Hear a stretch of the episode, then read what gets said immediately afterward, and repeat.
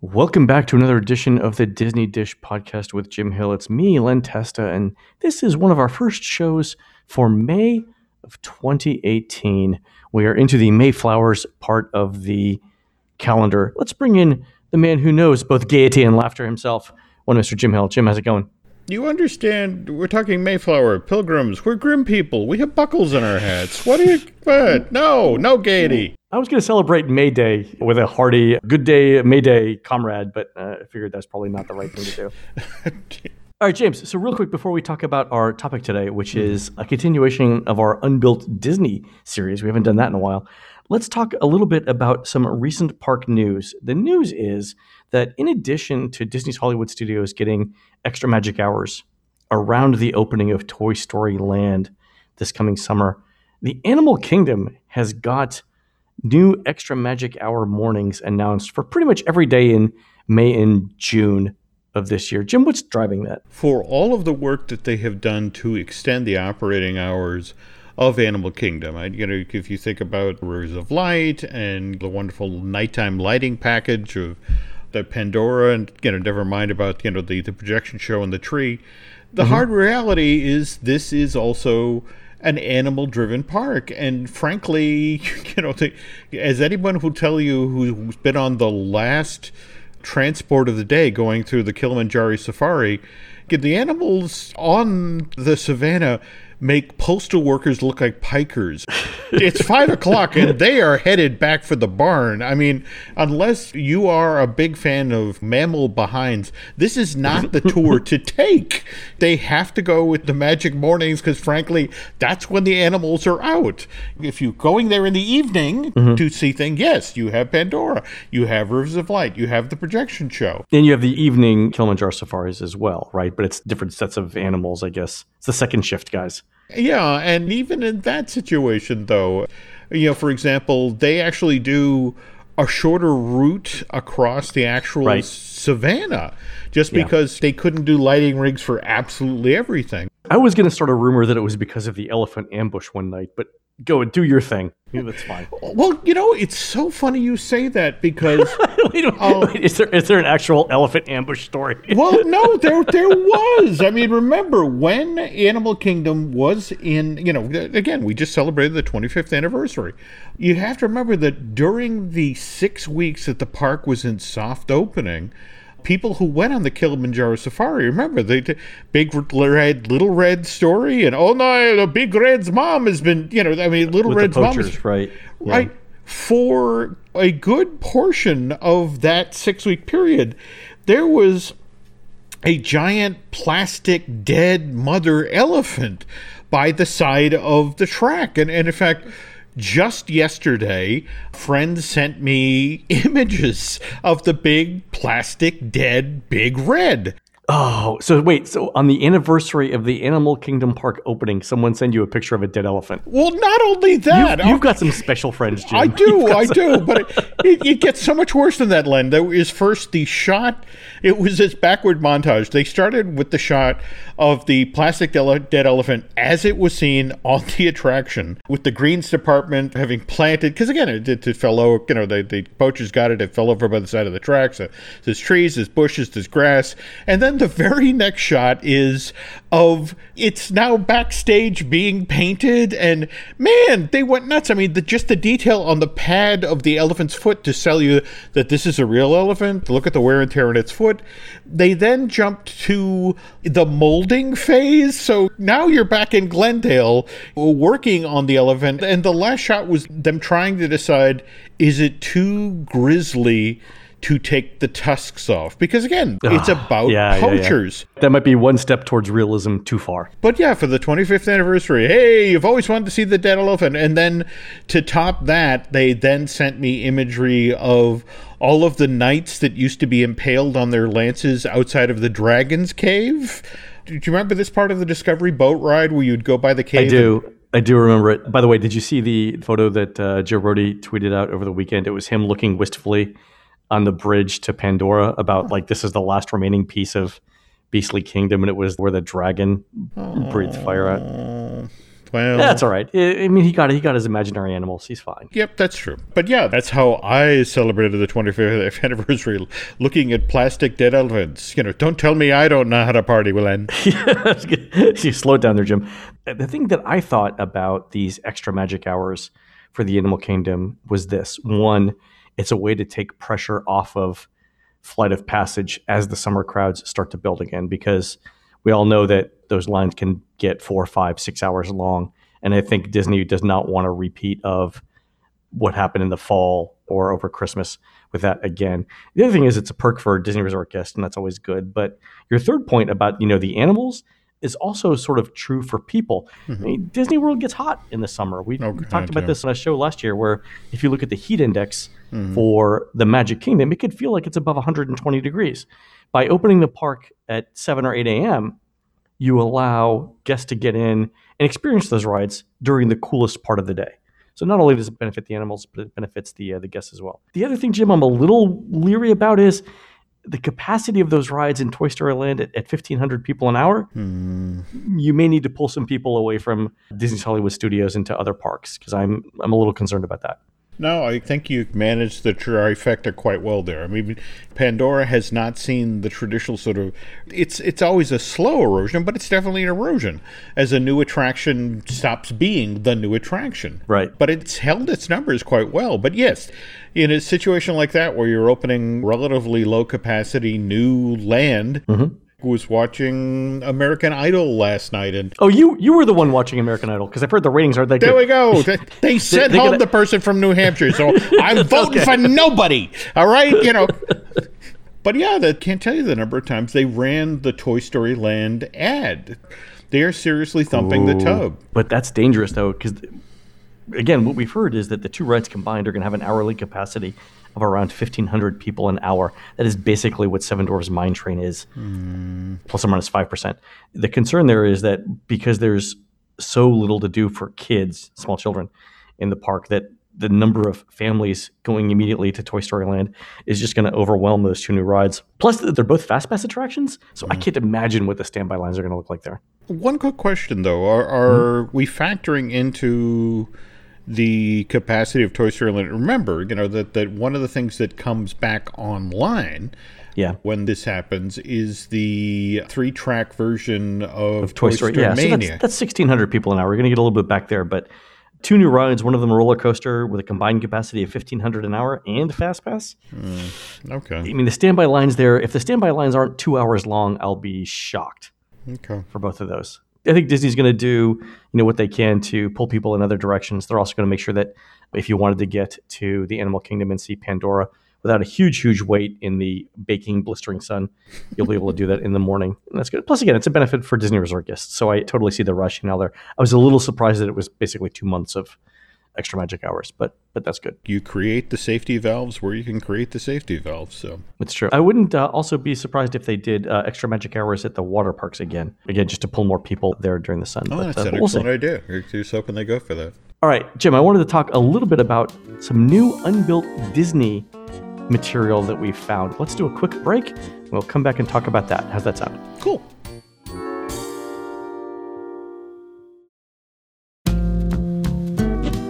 And we're back. All right, Jim. I think this was a reader email to us, but somebody tipped us off that there's an auction coming up on May 5th that includes some Disney memorabilia. In fact, it's all Disney memorabilia. I think the listener who sent us the email was joking about the Ellen DeGeneres head and costume for Universe of Energy that's being auctioned off because apparently Ellen DeGeneres and Neil Patrick Harris are apparently going to be in a bidding war for the likeness of Ellen from the Universe of Energy ride. I can't wait to see how that goes. But there are many hundreds of things actually going up in this all Disney auction. And the ones that caught my attention were a set of conceptual drawings for things that were never built in Epcot. Did you see these? Yeah, I want to say these are done by Harper Goff during a right. Yeah, it's his, it's his style. Yeah. Mm-hmm. So there are a few of them, and what I thought we'd do is we could go through about half a dozen of these right now. There's plenty more for other shows, but mm-hmm. just to talk about what we're seeing in these drawings and what got built and what didn't get built. Let's go through that. How's that sound? Okay. All right. So the first one is uh, that I've named Concept One. It's on a bridge, and you're looking at the World Showcase part of Epcot. On our left is clearly the France Pavilion, right? You can see from the tops of the buildings that that's sort of Belle Epoque Paris, right? Mm-hmm. And in the center, it looks to me like, Jim, the Odyssey restaurant. Is that a fair characterization of what you see? Yeah. Sort of the, the sort of like octagonal pagoda structure. No, no, no. right I, I, definitely see what you're talking about there. I could buy into that. But of course, the, the, yeah, the, but, but the thing in the middle. Yeah, well. the, the windmill in the middle. well, you know, that's the, the, the interesting thing is that for the longest time, the Imagineers, God love them, they recognized that when they switched from the Walt Disney's World Showcase concept, the one that mm-hmm. was going to be built over by the Ticket Transportation Center, and basically had that conceit of sort of international mall where everybody had the same footprint for the entrance. The only difference would be what you paid for square footage inside of your space. Mm-hmm. But when they switched over to the notion of, okay, we're not doing this as a mall, we're doing this outside, we're doing this with individual countries, with memorable building. I, again, you know, how many times have we talked about looking at the Australian pavilion and having the miniature version of the Sydney Opera House down by the water? Right. But they recognized as they were doing this, it's like, there's really not a whole lot here for kids. It's pretty, yeah. and there's restaurants and lovely places to stroll and shop, but it's, it's, kids. And so, what you're looking back there with the windmill is Disney's version of Tivoli Gardens that they were going to ah. do a teeny tiny. So, the windmill is actually part of that concept. The irony is the Tivoli Gardens also, just like Epcot, did these little thumbprint versions of icons around the world, but this is actually a kid friendly space back there with the notion that his mom and dad are walking around World Showcase Lagoon. Mm-hmm. They're buried to the back is going to be, in fact, I think if you go through some of the imagery here, there's a hedge maze. There's a yeah. Don't don't spoil it, Jim. Let's talk about this one particular image. Okay, cool. So Tivoli Gardens. That's what that is. But there. it does look vaguely Dutch. I mean, yeah. I don't see mm-hmm. wooden shoes because of well, the no, resolution actually, of the. If you look to the left and the right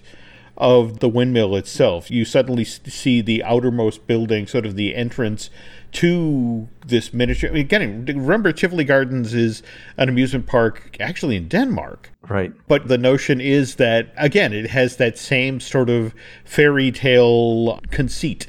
And as you can see, you've got four different towers there, each of them that sort of seem to represent different parts of the world, plus the windmill. Got it. Okay, so that's what that was. That never got built. Mm-hmm. How about the thing, though, that's immediately in front of the windmill? It's a friendship boat, but what do you notice about the friendship boat there, Jim? Well, isn't it going into a canal? It's a series of locks. Yeah. So it's um, a canal, but it's a two-level mm-hmm. canal because the what we're looking at here is a bridge with two arches, and the rightmost arch is a waterfall. You can see how the water is coming down through the arch and then mm-hmm. immediately drops down what looks like three or four feet. Mm-hmm. Actually, it looks more than that. It looks like the height of the uh, boat itself. And on the left side, where the friendship boat is, there's a door. So that's a lock system mm-hmm. where mm-hmm. the boat would enter into a small, like shoebox shaped container, and then water would fill into the shoebox container, lifting up the boat or lowering the boat to get it to the next level. And I think that makes sense for the Netherlands too, right? So this is like you to go into the Netherlands, which has a lot of canals and locks. You would do that. That never got built, but that's super interesting. No, I agree. I mean, it, this is what I love about Harper's work is that as a guy who designed Disney parks forever, mm-hmm. I mean, you know, Harper was all the way back to the Jungle Cruise, for God's sake, at Disneyland. He had done his homework. But of course, the irony is that if you understand the friendship boat system, that literally is it services World Showcase Lagoon, and that for a number of the attractions that were done or designed for this period for for World Showcase in the 77, 78, 79 window, mm-hmm. you had a number of water rides. You had a Venice canal boat ride, you had a Rhine River ride. In fact, I want to say, as part of some of the stuff that Harper did that we're going to be looking at shortly, isn't there a Thames River ride as well? Uh, it's going to be on, a, on, another show, Jim. You're foreshadowing here. I'm sorry. Rosebud was his sled, okay? You know, he's a man, baby. You know, anything else I can blow here? Let's talk about one more thing on the on the right side of this um, mm. image, and then we'll go into the next one. Mm-hmm. The right side isn't France, and it's not the Odyssey restaurant. What does that look like to you? Hmm. That there's that distinctive angular shaped restaurant there. It's not the octagonal shape of the Odyssey. No. To me, it looks like the back of the Mexico Pavilion because if you look at the arches and the doorways immediately to the right of that, that is not English. No, I agree. It's a vaguely Mexican feel to it. Yeah.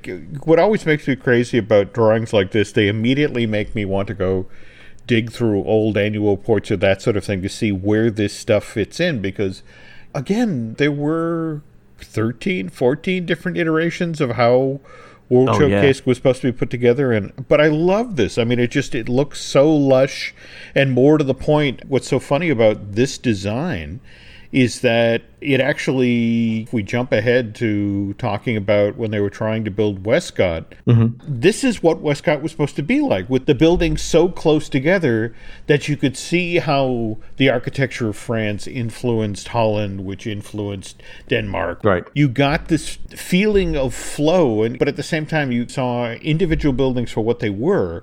But when you grouped them like this, you saw, wow, there was a commonality to some of the design of this region of the world. It's a beautiful, beautiful piece. Let's move on to the next one because I think this is interesting for a number of reasons. It's the concept for the original layout of Germany. And here it was called the Black Forest.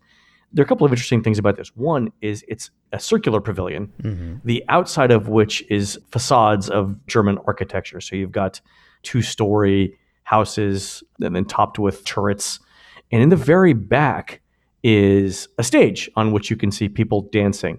So, in some ways, it's basically the layout of the Germany pavilion as it is now. But the thing that stands out for me here is that it's all outdoors. Like the facades are only a few feet thick. Basically, they're doorways that you go in, and once you you're in, you're inside a open air circular plaza, and there are tables all around the outside of that, and a long bar on the right side, where I guess you would go get food. There's a dance floor like there is now in the German pavilion, and then a stage up front. And then you've got, you know, the stage itself looks like a giant cuckoo clock from Germany. But this is all outdoors. There's nothing inside. There's no indoor shopping. There's nothing like that here. That is the most striking difference, I think, for me. No, I agree. It has that wonderful, really for real Oktoberfest fielding, you've got those giant trees that are set up within, you know, never mind the water wheel up in the right hand corner. And yeah. but as charming as this is, and it looks like a wonderful environment, it would have been a wonderful addition to World Showcase. You and I both know the hard reality of Orlando. It's like, oh, here comes the three o'clock rain shower. And yeah. if you aren't providing sufficient cover, I mean, I think in the end, this is why they took this idea and just brought it indoors for the Oktoberfest. But no, it's a yeah. wonderful facility. I think if we change the bar out to buffet, mm-hmm. we add some shopping and we put it all indoors, you've got the concept of the Germany pavilion as we see it. But this is a fairly detailed representation of what the basic things that they were going for. We have the stage, we have the dance floor, we've got food, yeah, it's like version one of, of the Germany pavilion. No, I absolutely agree. But again, the other heartbreaker of, of, when you see something like this, when you see an early iteration of design, I mean, for example, what's intriguing about this, and you know where this is in the design food chain, mm-hmm. because mm-hmm. it's like, okay, so where's the Rhine River ride? it's not here. All right. This was just strictly going to be the Black Forest Restaurant Entertainment Complex. Yeah. But again, that was this version, this vision for Epcot. More about World Showcase being entertainment venue. And you can see that in the next slide that there is a significant indoor component in Germany. So the next slide is a layout of where the major pavilions are in all of Epcot, but it focuses primarily on World Showcase and sort of the south side of, of Future World. So from World of Motion and Journey into Imagination up. And there are a couple of interesting things to note here. One, Jim, if we're going counterclockwise, there is no Canada Pavilion nope. in this layout. It starts with the UK Pavilion, mm-hmm. and the UK Pavilion the area dedicated to the UK pavilion is massive there. Mm-hmm. Well, remember that at one point we did have the Crystal Palace that was going to be built there, along with a music hall. Yeah, we have some excellent concept drawings for that that we'll talk about on a future show.